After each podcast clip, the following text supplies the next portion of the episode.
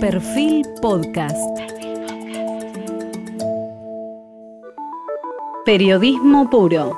Jorge Fontevecchia, en entrevista con el historiador del arte y ensayista José Emilio Burucúa.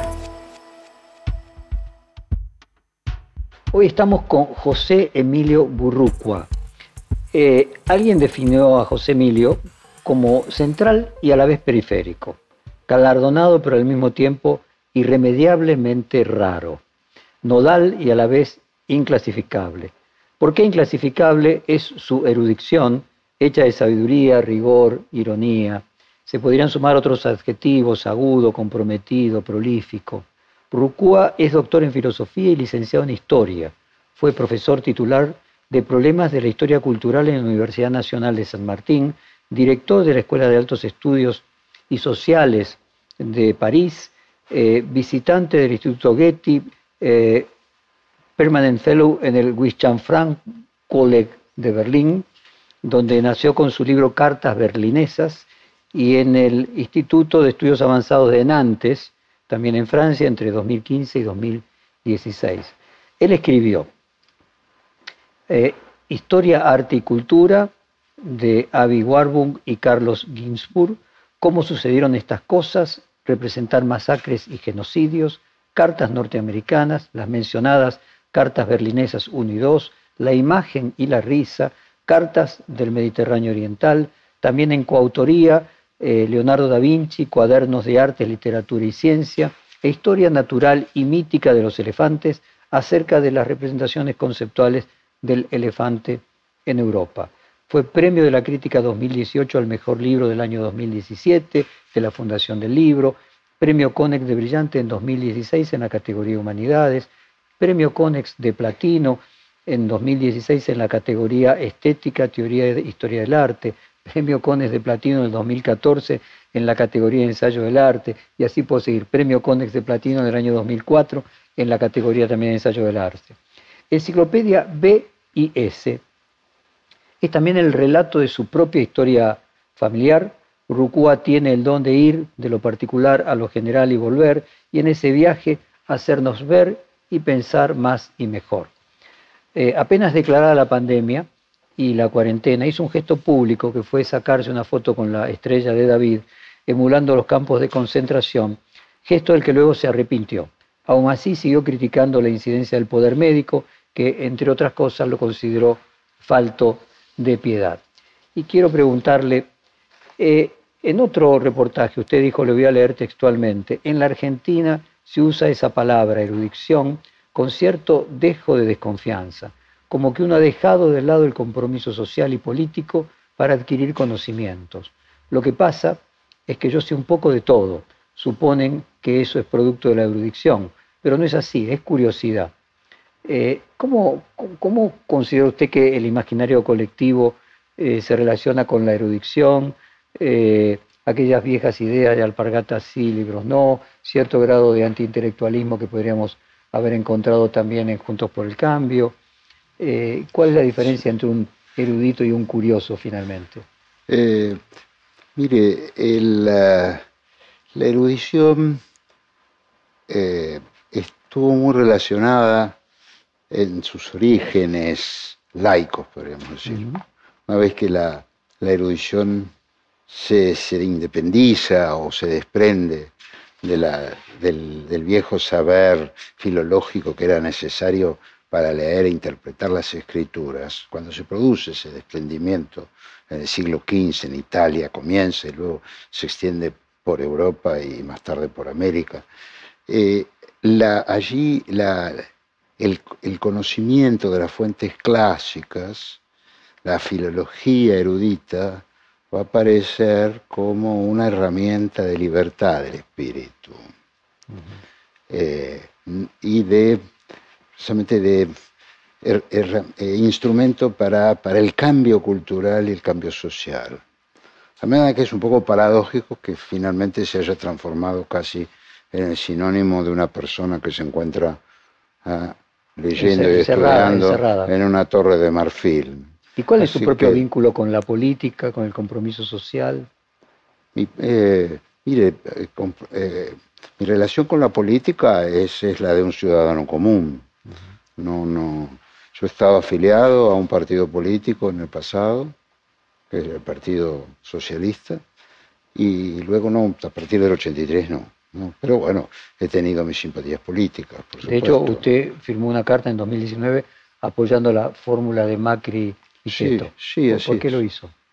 Lo hice porque, porque entendía que la, la otra fórmula que aparecía como posible eh, era una, una mala combinación. Un mal menor consideraba Macri y a, y a Pichetto. No, no, no, eh, Pichetto, no, eh, Pichetto, por Pichetto tengo una- un gran respeto. Un gran respeto incluso, yo le diría que es paradójico, ¿no? Pero toda mi vida he sido muy opositor del partido peronista, ¿sí? Siempre. Eh, aunque alguna vez he votado ¿eh? candidatos peronistas, he votado a Bordón, he votado a Labaña, eh, pero bueno, ahí, ahí paró mi amor, digamos. Pero frente a otro candidato peronista con más, frente a Menem, por Claro, ejemplo. frente a Menem y frente a Cristina. Kirchner. Claro, exactamente. O sea, nuevamente otro Sí, menos peor. De manera que no, mis simpatías, no, no tengo grandes simpatías con el peronismo. Eh, no obstante, hay una, una cualidad del, del hombre político que... Pero Pichetto que- le despertó algo en Sí, particular. ¿por, ¿por qué? Porque Algo de, de eh, es erudición paradójico. también. Es paradójico porque yo creo que eh, sabios, políticos sabios, en, la actual, en este momento, yo eh, encuentro casi, casi todos en el, en el viejo peronismo. Por ejemplo, Miguel Ángel Piqueto, Julio Bárbaro, son personas por las que siento un gran respeto y que, que trato de escuchar y que creo que podrían abrir una puerta para una, una solución de muchos problemas Usted argentinos. mencionó recién Partido Socialista en sus cartas berlinesas. Sí. Usted, un tanto irónicamente, habla de su propia sencillez socialista. Y en un reportaje como este, Sebrelli definió a Mauricio Macri como un liberal de izquierda. Bueno, hoy no lo diría, ¿no es cierto?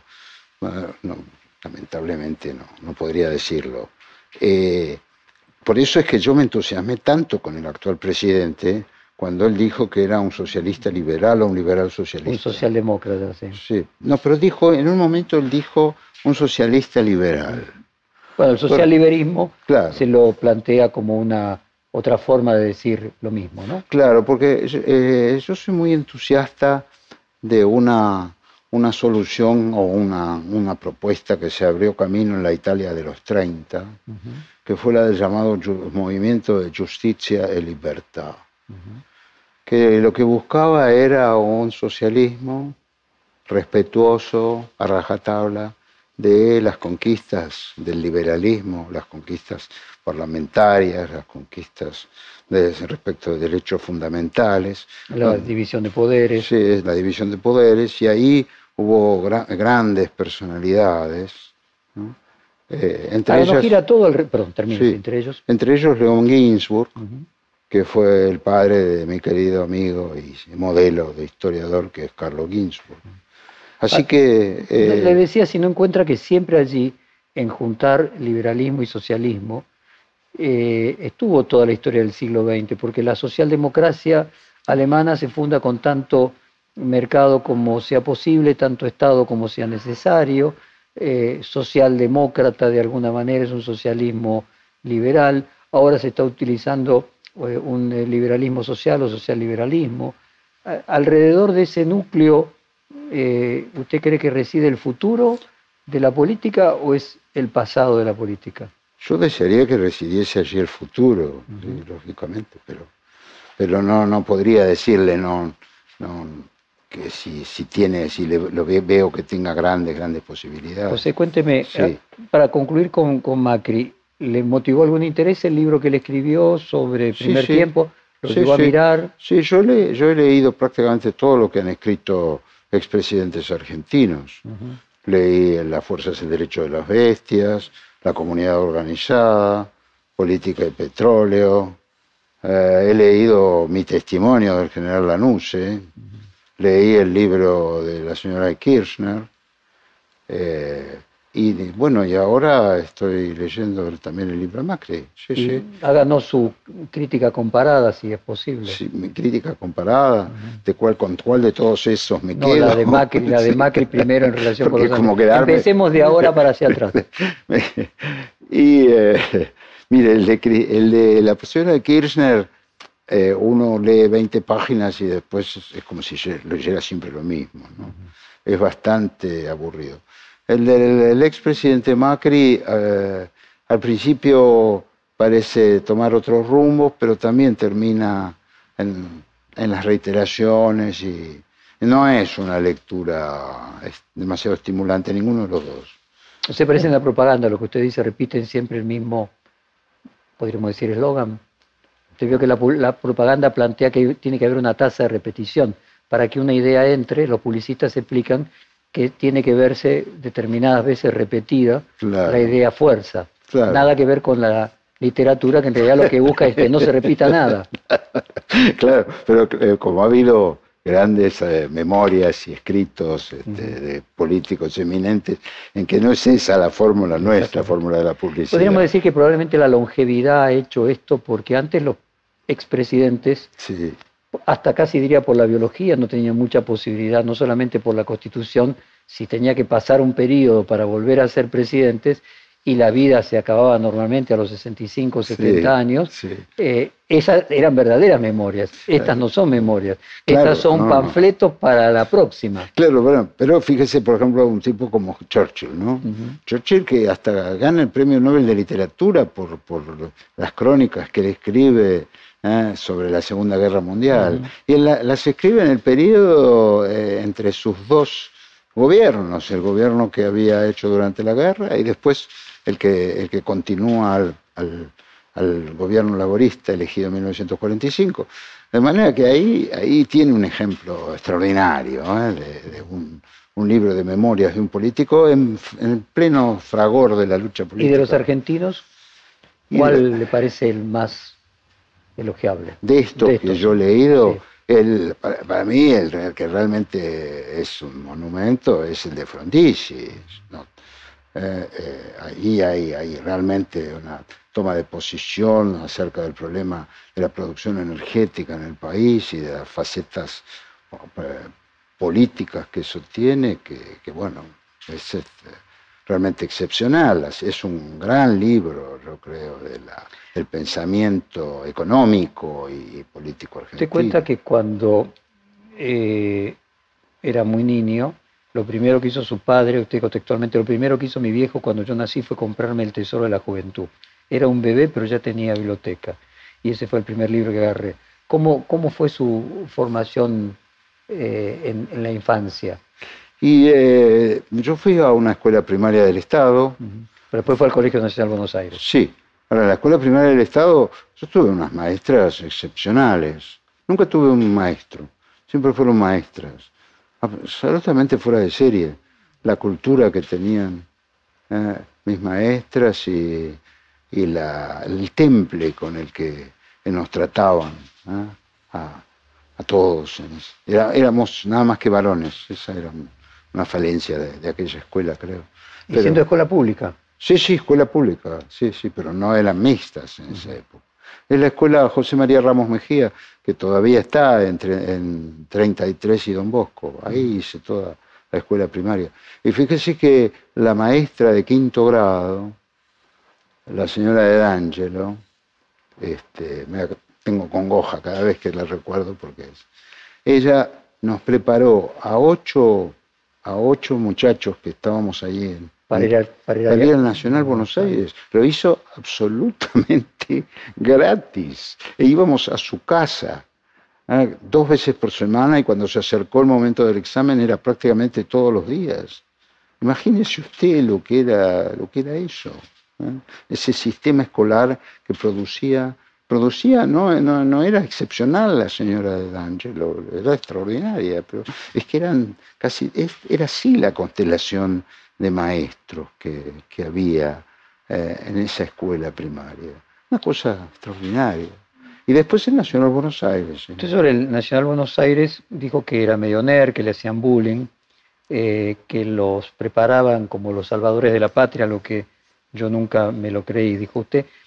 Beatriz Arlo dijo de que ella consideraba al Nacional Buenos Aires claramente el mejor colegio de la Argentina. ¿Cuál es su propia experiencia?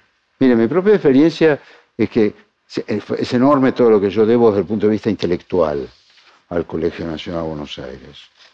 Eh, eh, sobre todo yo aprecio allí el, aprendizaje que pude hacer del latín, que para mí fue una herramienta fantástica.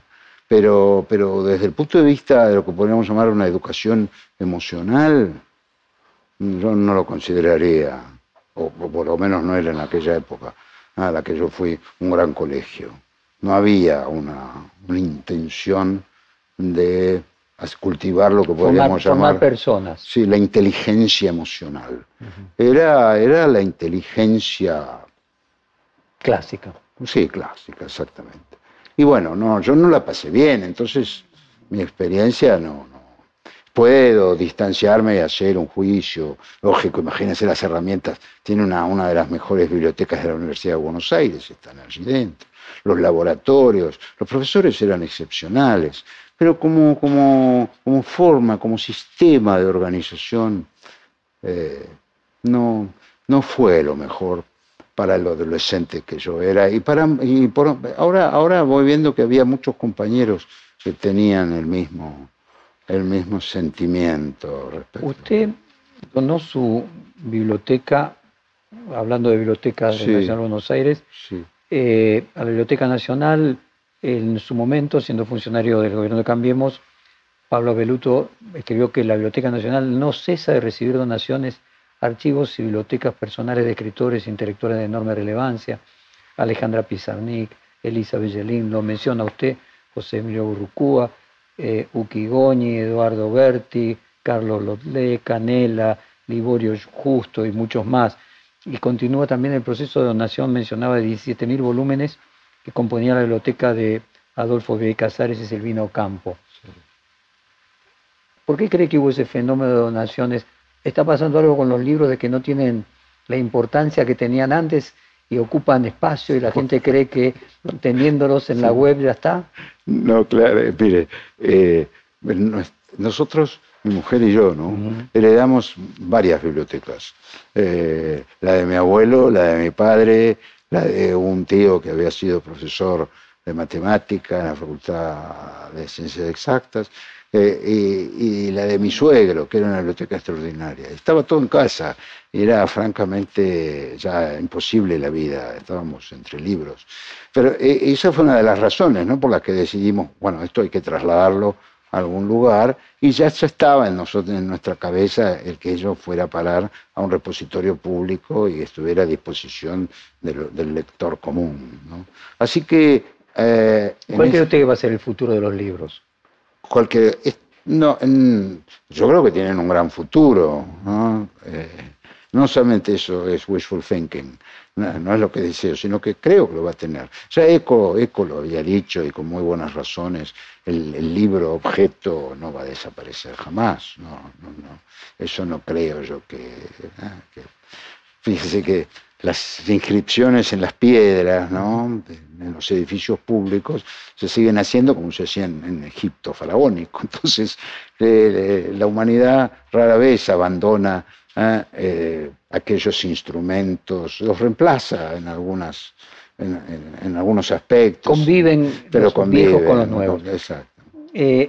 uno de sus temas es la memoria. ¿Qué, ¿Qué diferencia hay entre memoria e historia?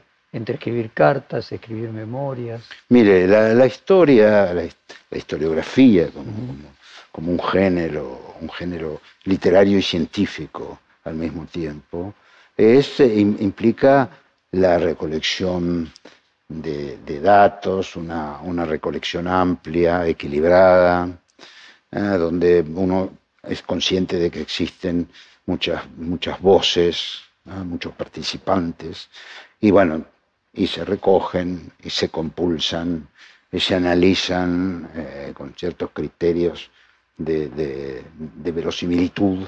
¿eh? Eh, hay todo un trabajo, un trabajo arduo, intelectual, que implica conocer filología, conocer análisis de textos. La memoria es una cosa que no, no, no, no, procede científicamente, no, no procede con esta selección, sino que tiene que ver más que nada con el mundo de la experiencia privada. ¿Y, ¿Y hay una memoria colectiva? Sí, yo creo que sí, sí, la hay, eh, que es la de los grandes acontecimientos que producen impactos colectivos. Y entonces nos damos cuenta de que nuestra visión de esos grandes procesos coincide con la de nuestro prójimo, o con parte de nuestro prójimo. Y ahí podemos hablar de la memoria colectiva. José, usted antes del fallecimiento de José Num escribió que el ex secretario de Cultura, le voy a leer textualmente, demostró la inevitable existencia de una marginalidad radicalmente no funcional en los países en desarrollo de América Latina a fines de los años 60, pronosticó su crecimiento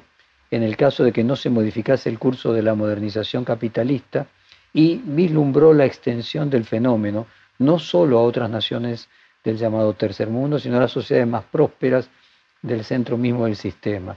Los políticos prestan poca atención a los intelectuales, a esos anticipos que, los intelectuales suelen producir.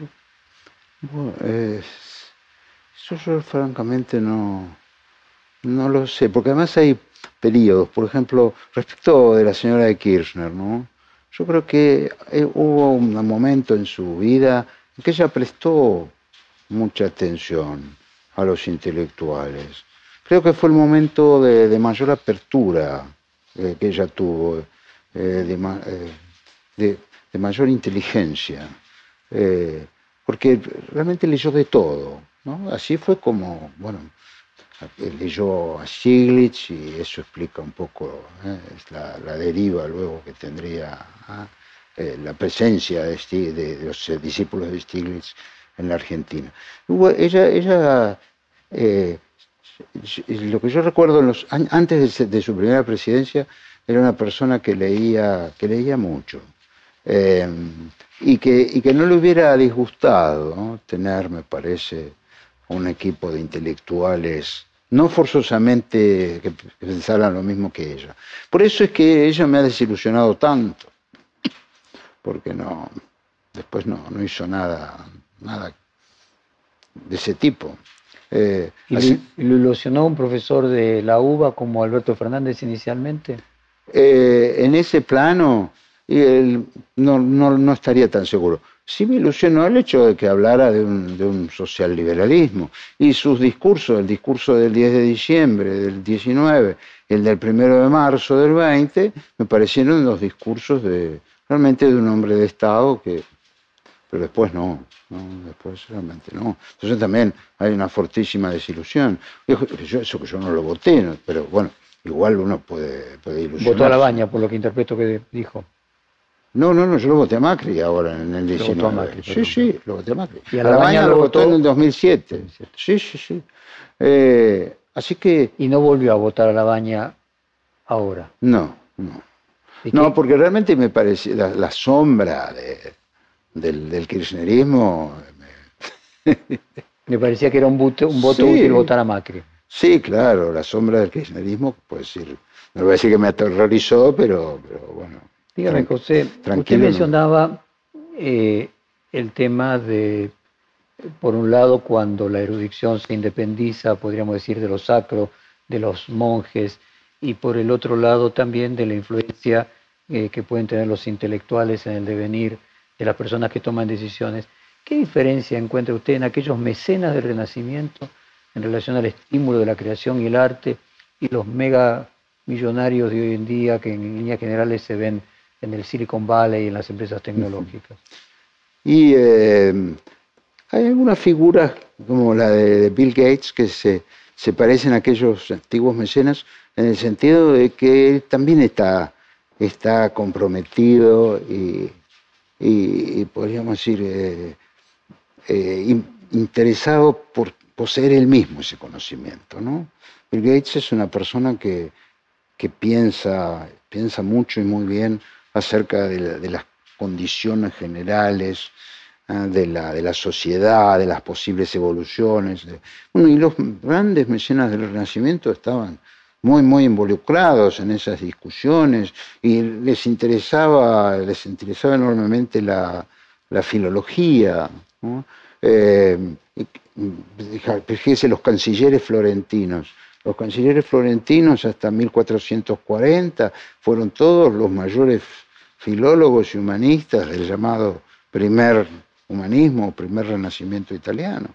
Entonces, eh, ahí hay eh, esa, relación entre la filología y la política de la República, la filología y la libertad, la podemos ver hasta el propio Maquiavelo. Entonces, eh, y los mecenas, esos grandes príncipes, que pues, empezaron siendo, empezaron siendo figuras consulares de las repúblicas para terminar convirtiéndose en príncipes cuando eh, defeccionan, podríamos decir, de los ideales de la burguesía y se aproximan a los de la antigua nobleza, ¿no? y se vinculan familiarmente con la nobleza. Bueno, eh, ellos siempre continuaron con su pasión eh, una pasión comprometida por los libros, no era una cuestión solo de tenerlos, no era una cuestión de coleccionista y de, posesión. Eh, y yo creo que en la actualidad hay algunos personajes eh, que, se les parecen en ese aspecto. Pero. Nómbreme algunos que le vengan a la memoria. Bueno, yo creo que Steve Jobs era una persona que, conocía muy bien de, de las cosas de las que hablaba y se introducía en el, pensamiento, en pensamiento abstracto. Y Bill Gates nos da pruebas todos los días de que eso es así. ¿eh? Eso no quiere decir que uno esté de acuerdo, pero, eh, pero, que siempre es interesante eh, escuchar lo que él, dice o prevé sobre el futuro. bueno, y en la Argentina hay un ejemplo extraordinario que fueron los Vitela, ¿no?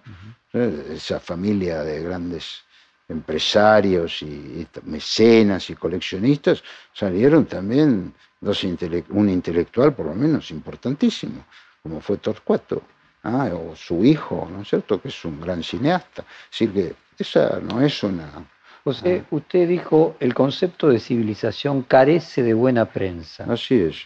Eh, hay una mala prensa que tiene un prejuicio eh, con eh, los eruditos.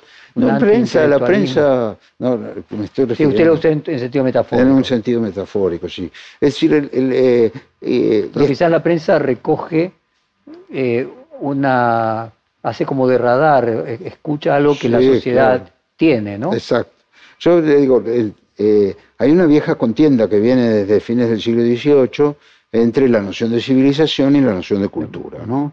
La noción de civilización ah, apunta más a los universales, la de cultura más a, lo local, eh, eh, en diferentes escalas, por supuesto. Pero eh, la noción de civilización estuvo en el siglo XIX demasiado vinculada a la, al imperialismo y a la expansión colonial europea, donde uno de los motivos para fomentar esa, justificar ese movimiento y hacerlo aceptable a las sociedades eh, de los países centrales era hablar de la misión civilizatoria. Entonces, claro, por supuesto, eso cuando se vio que muy, era, era, una cosa muy superficial esa y que apenas uno escarbaba aparecía el sistema de, explotación de cuerpos y recursos, eh, bueno, ahí entonces ese concepto de civilización entró en una franca y merecida decadencia. Entonces el de cultura ah, definitivamente venció, venció porque además fue tomado fuertemente por los antropólogos, ¿no? que son los grandes cultores de lo que podríamos llamar el conocimiento local, que descubren, las, nos muestran las grandezas del conocimiento local. Bueno, eh, ese es el que parece haber ganado la partida.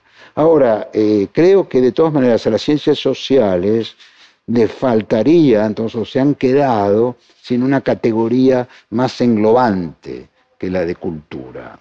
¿no? Eh, pensar... Déjeme, eh, cortarlo para decirle, eh, Jacques Lunancy, en, también en esos reportajes y sobre el caso del COVID, él, dijo que podría implicar el fin de nuestra civilización. Sí.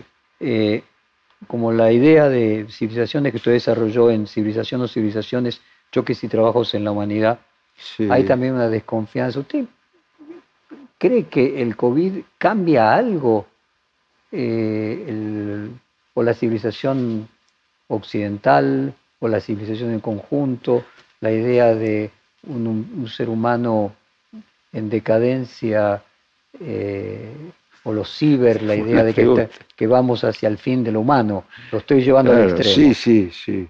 Bueno, ha sido un, golpe y sigue siendo un golpe inesperado y, feroz, terrible, equivalente al golpe de una guerra por la cantidad de muertos, el tendal de muertos que ha dejado. Y una verdadera tragedia. Cuando a veces me han preguntado, ¿y qué, qué sacás de bueno de la, de la pandemia? Y nada, realmente nada.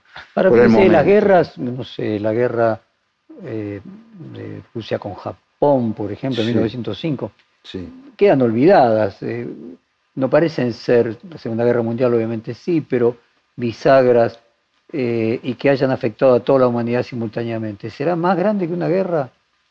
¿O es un hecho que una vez que esté todo el mundo vacunado, pasará al olvido? Mm, yo espero que no pase, que sea, que al menos sirva como, como un aldabonazo de advertencia, ¿no? Sobre, de todas formas, lo que, lo que a mí me, ¿cómo se puede decir? Me, me, da, me da nuevas fuerzas para seguir, es el, la demostración del extraordinario poder de la ciencia, ¿no? Porque en menos de un año se, ha conseguido, se han conseguido decenas de, vacunas. Entonces, eso es una cosa, la primera vez que ocurre en la historia de la humanidad. Yo hubiera preferido que esto eh, fuera consecuencia del, de la colaboración ¿no? de grandes y no de la competencia grupos, y no de la yo, es lo que yo hubiera deseado pero evidentemente no ha podido ser así eh, lo que sí espero que todavía hay tiempo ¿no? en la administración de las vacunas a, toda la humanidad en el tiempo más breve posible, que allí sí aparezca rápidamente, ¿eh? tiene que hacerlo algún esbozo de... Porque a mí no deja de asombrarme que una, una unión tan sólida en apariencia como era la Unión Europea, más allá de la economía, también la libertad de movimientos, no hayan tenido una respuesta común. Es una cosa que me, que me deja estupefacto. Sí, como que se llegan las cuestiones límites, el ser humano vuelve al primitivismo. es una cosa que no, no, no me, Hablando de la, de la, Unión Europea, el escritor Pérez Reverte, eh, él dijo que creía que era el fin de la civilización occidental, eh, sostenía que los occidentales le daban mucha importancia al individualismo, poco pensamiento muy vulgar, eh, mientras que los orientales al colectivismo. ¿Son dos civilizaciones distintas? ¿Se puede usar el término civilización para decir occidental y oriental? Mire, yo, eh, quiero reivindicar el concepto de civilización. Para mí, una, el, despojándolo absolutamente de todo eurocentrismo. Yo sé que nace en Europa el concepto. Pero también he podido ver que es relativo esto. Hay otros conceptos equivalentes en otros horizontes culturales, como la India, por ejemplo, o la China. La China tuvo algo muy parecido al concepto de civilización unos dos mil años antes de que lo tuviéramos en Occidente. Así que, este, entonces, lo que, yo creo que hay, hay algo eh, común a estas grandes unidades o, eh, que son como, abarcan eh, culturas semejantes, ¿no? culturas que son primas hermanas y las, las convierten en este, un, y crean un horizonte de expectativa. Una civilización podría ser un ecosistema de culturas. Exactamente, muy, muy interesante lo que dice. Pero, por ejemplo, para mí las características son, primero, ante todo, la domesticación de los guerreros.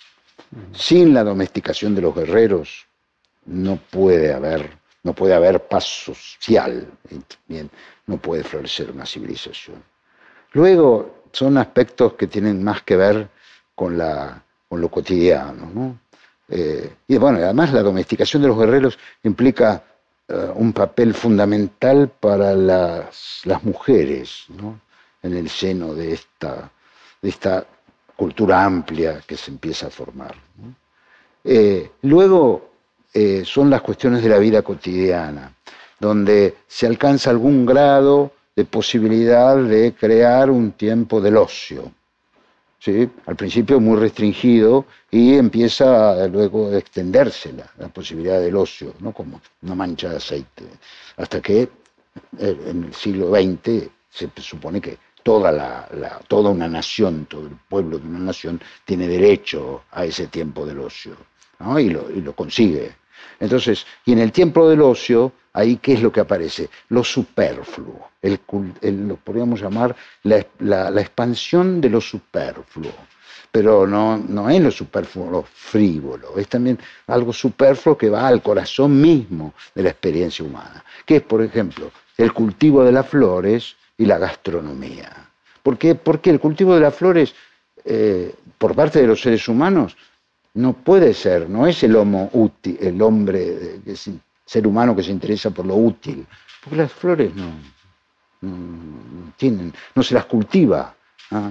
con esa finalidad. Y la gastronomía, es decir, eh, el hecho de que uno tiene que comer pero que lo que uno coma además sea una delicia, sea una, una, ocasión de convivialidad y de goce. Y después, eh, esos serían dos rasgos que van juntos. Y después el otro es el de la poesía lírica. La poesía lírica, no, desde el punto de vista de lo colectivo, no tiene ninguna utilidad. La poesía dramática sí, porque es una constante autorrepresentación de la sociedad. La poesía épica suele ser la, autorrepresentación de los poderosos. Pero la poesía lírica no, la poesía lírica es la del mundo íntimo. Y además es una creación femenina.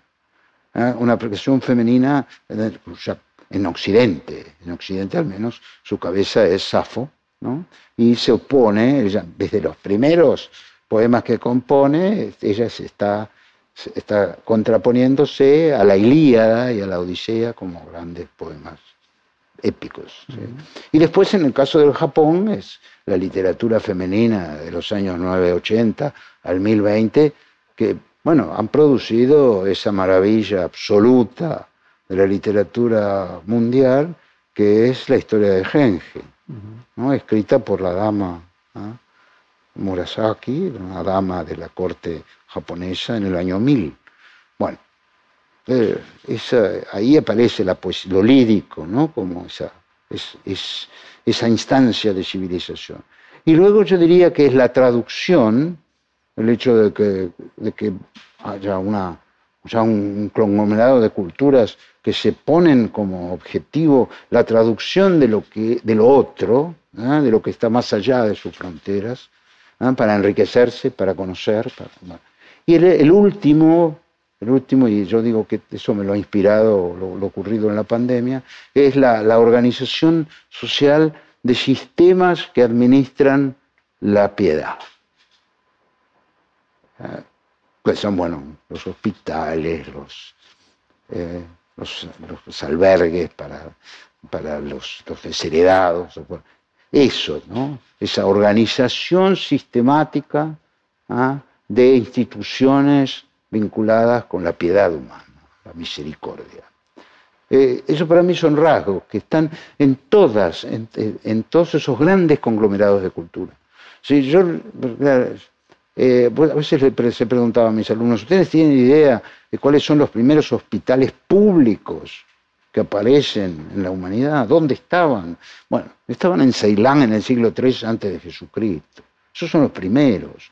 Es decir, que eh, estos, este, estos caracteres a mí me han permitido, eh, sí, de una forma casi le diría militante, encontrar que, la civilización europea es una más es una más entre una, una, gran, una cantidad, no, no demasiado grande. Y en esta idea de constelación, eh, la civilización como constelación de culturas. Sí. ¿Hay una constelación de culturas latinoamericanas? ¿Existe algo? Sí, yo creo que sí. Una civilización Yo creo que sí. Que le alcance esa categoría. Y yo creo que sí, fíjese, si empecemos por los caracteres esos un poco eh, delirantes que, que, yo propongo. Bueno, la, domesticación de los guerreros es una cosa, ha sido fundamental eh, en toda la historia latinoamericana.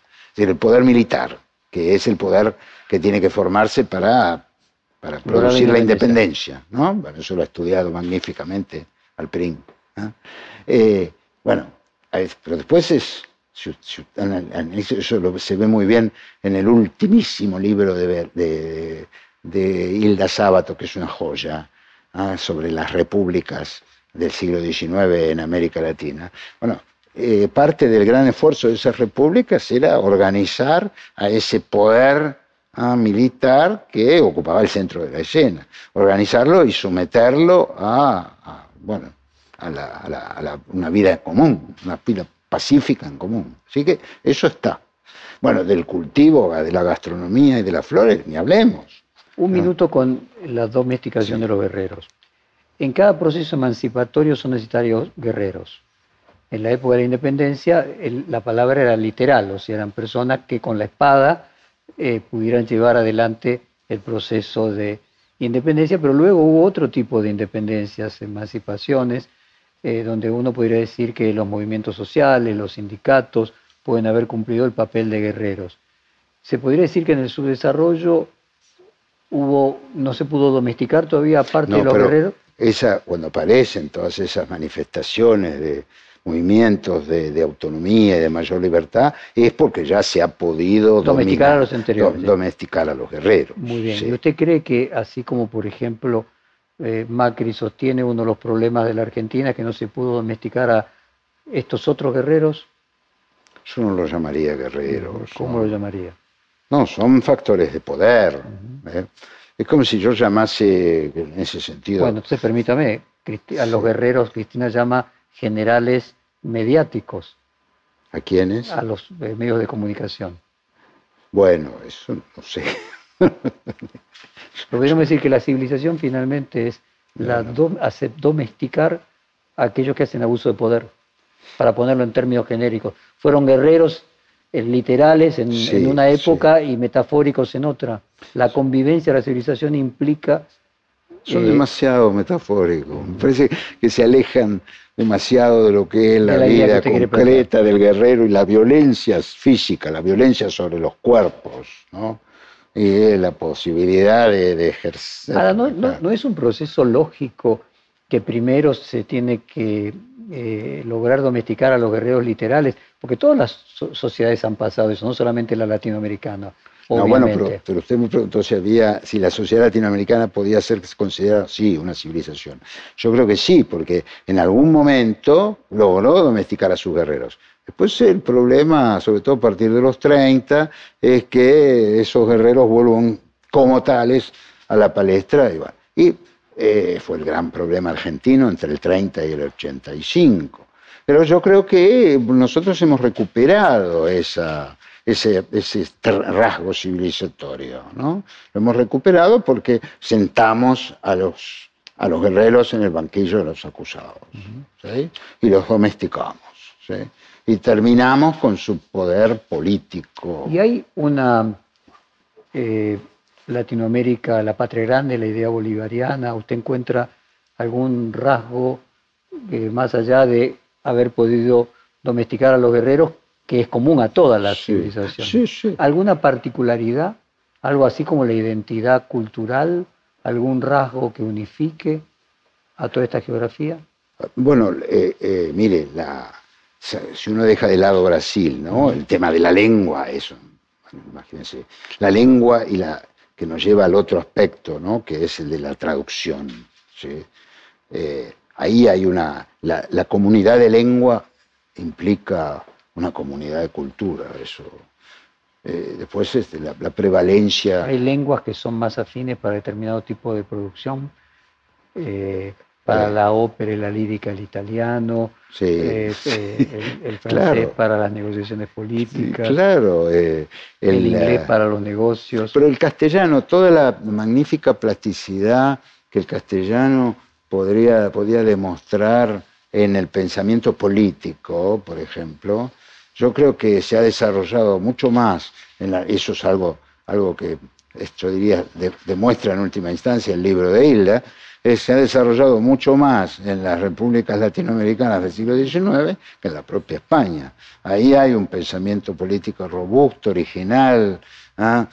juvenil, expansivo, en todo el XIX y buena parte del XX, que se expresa en castellano. ¿no? Y eso creo que es un rasgo que le, o, podríamos decir, un atributo que ha conseguido el castellano, más que nada gracias a la experiencia latinoamericana. Siguiendo con el tema cultural, eh, y como prólogo otra serie de preguntas, ¿por qué la crítica cinematográfica cree usted que suele salir en los suplementos de espectáculos y la de libros y artes plásticas en los suplementos culturales? Qué buena pregunta. Qué buena pregunta es. Eh, sí, podría estarlo, ¿no? Podría estar. Usted mencionó la cocina. En su momento Ferran Adrià decía que no entendía por qué había suplementos, eh, por ejemplo, de espectáculos cuando la gente iba al cine dos veces por mes y no suplementos todos los días de gastronomía, dado que la gente cocina eh, come 14 veces por semana. claro, eh, eso creo que son cuestiones de, inercia. Eh, Ahora, déjeme entrar en ese punto, cuando muchas veces se dice que los artistas anticipan eh, lo que los intelectuales luego pueden ver a posteriori. Con toda su experiencia, usted dice, yo siempre voté en contra de gobiernos peronistas. ¿Qué define la ideología del peronismo y qué define la del no peronismo? hay cuestiones estéticas que pueden ser más importantes que las ideológicas. Me lleva a un plano que no es el mío, pues yo no soy politólogo. Pero, eh, analizando desde el punto de vista estético, eh, eh, si hay algo que define más que la ideología. O sea, concretamente estoy preguntando si la estética Mire, es más que la ideología. Mire, yo difícilmente puede hablar de una estética peronista o una estética no peronista, no, no, lo haría de esa manera. Pero lo que sí le puedo decir... no me refiero a la producción artística, ¿no? Me refiero a la estética la, como elemento de identidad, elemento cultural, lo que mencionaba antes de la construcción de un ecosistema de afinidades. Sí, sí, sí, entiendo lo que usted me dice ahora. Un sistema eh, de representación del mundo. Sí. Pero lo que pasa es que eso también es este no, no, no puede haber una respuesta taxativa, porque eh, vamos a suponer, ¿no? El fenómeno del primer peronismo eh, y la, cultura en ese tiempo. Bueno, la, hubo, yo no voy a decir un florecimiento cultural del 45 al 55-56, pero hubo una cultura robusta, una cultura robusta que muchas veces estuvo cercana del al oficialismo y otras completamente en contra. ¿no? Ha habido autores, por ejemplo, yo creo que, que Scalabrini Ortiz para, para, el ensayo político y sociológico es una figura inmensa. ¿ah? Eh, bueno, Leopoldo Marechal, ni hablar, como, como poeta y como escritor y novelista, bueno, es una de las grandes figuras argentinas.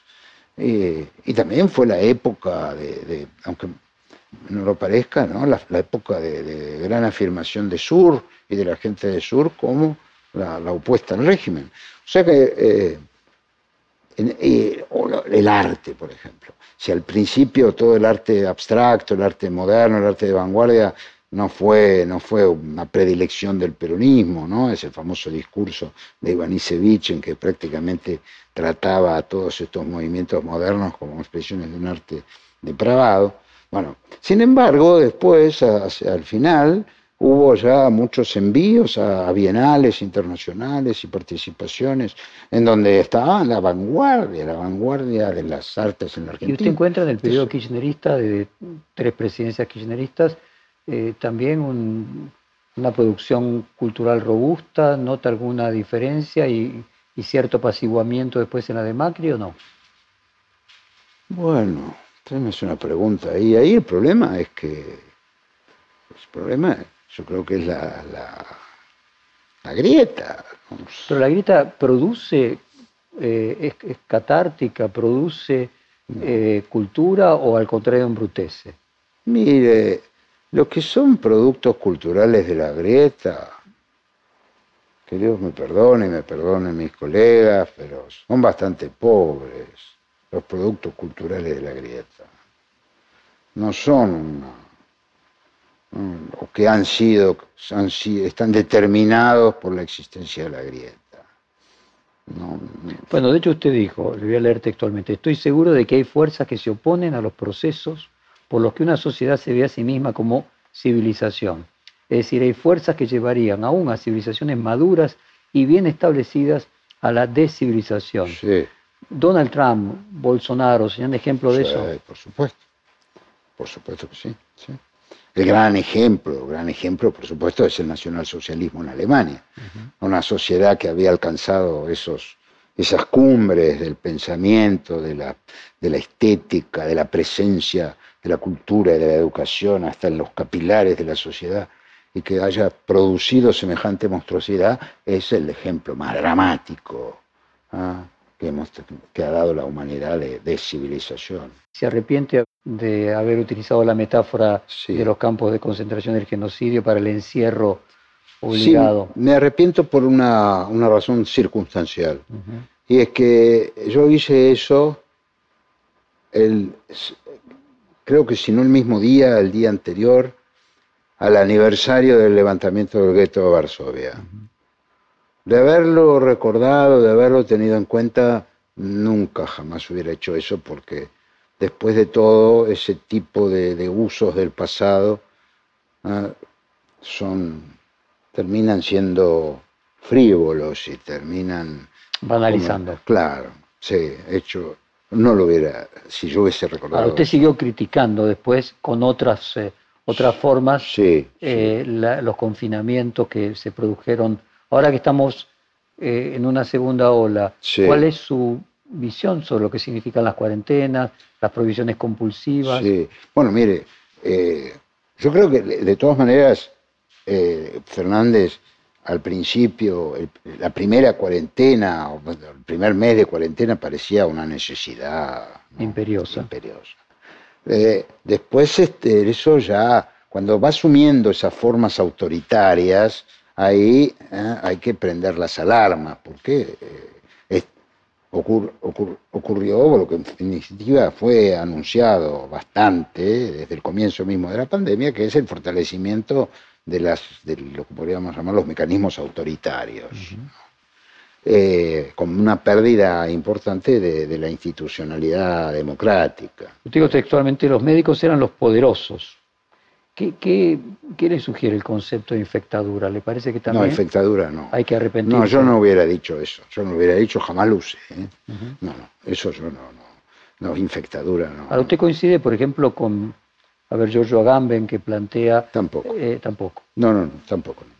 No, no, el, eh, precisamente si yo he sido a veces un poco exagerado y crítico con los médicos, lo he hecho con la intención de que nos sentemos a conversar, no, de, convertirme en un, en un árbitro yo de la situación y monologar, no. Usted que es menor de 80 años, ¿se pudo vacunar?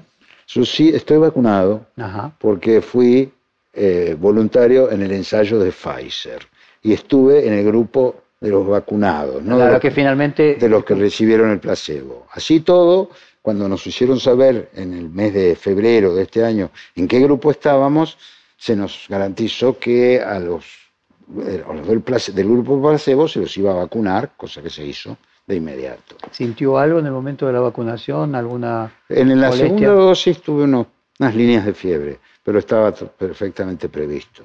¿Qué, le, ¿Qué le despertó el episodio de, denominado Vacuna Gate, las críticas de Beatriz Arlo? Que, ¿cómo le puedo decir? Es indignante, ¿no? realmente el, el, hecho de, Primero, habría que distinguir, ¿no? Cuando se quiso hacer una campaña publicitaria ah, con figuras de famosos, yo no lo hubiera hecho jamás, me parece una cosa hasta infantil, ¿no? Pero hasta ahí le parecía Pero era una cosa posible, era algo factible. Además se hacía la luz del día, ¿eh? Decía, bueno, se van a, vacunar tales famosos. Este, Y yo creo que el caso de, desgraciado caso de Beatriz estaba en ese marco, ¿no? Entonces, este, no, no, yo no me hubiera... Pero el rechazo de ella, incluso a ese marco, ¿usted hubiera rechazado también? Yo hubiera rechazado. Igual que ella. Igual que ella, pero no hubiera hecho de eso un casus belli, porque, porque era público, ¿eh? no, era, no era una cosa eh, por, por debajo de la mesa, era público. Ella hubiera, se lo hubiera fotografiado para que se dijera, bueno, miren, Isabel eh, este, Beatriz Sarlo, que es una, una, figura crítica del régimen, bueno, ella también está entre, la colocamos entre los famosos que se, que se vacunan. Entonces, ahora, ahora lo otro, ya no. Lo de la, la vacuna, el sistema que denuncia Berbitsky, ya eso, eso es realmente una vergüenza y algo, no, voy a decir criminal, pero, pero digamos, es, realmente terrible, terrible, y, uno se siente, por cierto, eh, violentado, humillado, ¿no? es una cosa. Y además que lo haya dicho Berbisky, bueno, me perdonen, pero yo creo que eso no es, esa, esa confesión no es inocente, no puedo creerlo no puedo creer. Déjeme aprovechar los últimos minutos que nos quedan para hablar de géneros en la construcción de sentido. Eh, usted escribió cartas berlinesas. Sí, sí. Eh, ¿Cambió el género epistolar a partir de la irrupción del email? ¿O qué imaginaría con el WhatsApp? Eh, ¿Modifica el, género, los dispositivos? No solamente en ellos mismos, sino en su conjunto con todos los demás. Sí, claro, sí. Eso inclusive le diría que ya, ya es, evidente. Eh, eh, los franceses son, el, Ministerio de Cultura de Francia es uno de los más avanzados en lo que se refiere a eh, recopilación y conservación de archivos de, personas, de, hombres y mujeres de letras, ¿no? y tienen un castillo fabuloso cerca de Chantilly, donde están estas, estas grandísimas bases de datos. Bueno, y eh, a ellos ya les, les, ha llamado la atención que de, las, de los últimos 20 años no, no hay ya prácticamente material epistolar, porque claro, todo se hace a través del mail y eh, yo soy consciente, a veces... Escribo, incluso ese, lo efímero puede ser que se pierda registro de eso. yo escribo largos mails, pero bueno, jamás se me ocurre imprimirlos y guardarlos, por ejemplo, o guardarlos eh, en una, en una carpeta, ¿no? Y bueno, eh, me, parece que ahí hay, hay un género que languidece, languidece. Yo una carta manuscrita eh, debe hacer años que no, no escribo. Sí, pero, pero a veces yo recibo, recibo mails de, una gran belleza, pero me temo que no los, no los guardo, no, no me doy cuenta de, que hay que hacer una operación adicional allí. Antes era el papel y uno lo archivaba en una carpeta. La operación ya llegaba hecha. Claro, pero ahora eso realmente que yo creo que, sí, que eso va a originar un... José, usted eh, en el prólogo de su libro Arte, Sociedad y Política dice, le voy a leer textualmente, los historiadores de Stuttgart los que se ocuparon alternativamente de la política, de la economía, de la sociedad o inclusive de otros aspectos de la realidad cultural, como el pensamiento, la ciencia y la literatura, han eh, sido mirar por encima del hombre, han normalmente mirado por encima del hombre y con cierta displicencia a quienes nos preguntábamos acerca del devenir de las artes plásticas y la música en la Argentina, eh, intentábamos construir el correspondiente relato. ¿Qué puede enseñar los historiadores del arte eh, del país a sus colegas de la política y de la economía? Mire, basta con que pensemos en la, en la, validez que ha adquirido por derecho propio la, teoría, la, teoría de la representación, y bueno, las artes dan ese, son las que construyen ese terreno y son los actores principales de lo que podemos llamar de la fábrica de representaciones. Entonces creo que en ese plano este, esa autoconciencia de una sociedad, creo que es, es imprescindible que, que, los historiadores Tukurt ah, consulten y, y, marchen juntos a los historiadores de las representaciones. ¿Ven arte, ven antes los artistas muchas veces que los cientistas políticos, los economistas? Eh, eh, sí, sí, sí. Yo, por ejemplo, usted lo nombró Pepe Nun. Mm. Pepe Nun era una persona eh, exquisita en su apreciación tanto de la literatura como de la pintura. Él tomaba muy en consideración señales que había en la producción artística de tendencias que se iban a consolidar y masificar en el futuro. Sí, sí, él estaba muy atento a eso. Eh, usted estando tan atento también, ¿qué señales eh, como corolario final de este reportaje usted percibe en la producción artística y cultural del mundo actual que nos puedan indicar algo del futuro? Bueno. Eh, complicado. Ese es el, movimiento, las expresiones más contemporáneas, eh, a mi modo de ver, son de un eh, elitismo uh, enrarecido. Y en eso yo veo que hay una disociación que puede ser terrible para tanto para el devenir de las artes como para el devenir general de la, de la cultura como la, una gran clave de bóveda ¿eh? del sistema social. Esa es una cosa a la que yo estaría... ¿Una especie de la serpiente? No, un gran divorcio. Bueno, pero ¿qué, ¿a qué, qué deriva ese divorcio? Y ese divorcio ese divorcio deriva en que, bueno, la, muchas veces para el, para el gran público, para Juan Pueblo, si queremos usar esa metáfora, aparecen como ejercicios finalmente frívolos que no pueden cambiar la vida de nadie. Eh, una, una, cuestión fundamental y fundamental es que yo lo, lo, he vivido al ser profesor en una universidad como la Universidad de San Martín, que es una universidad del conurbano bonaerense.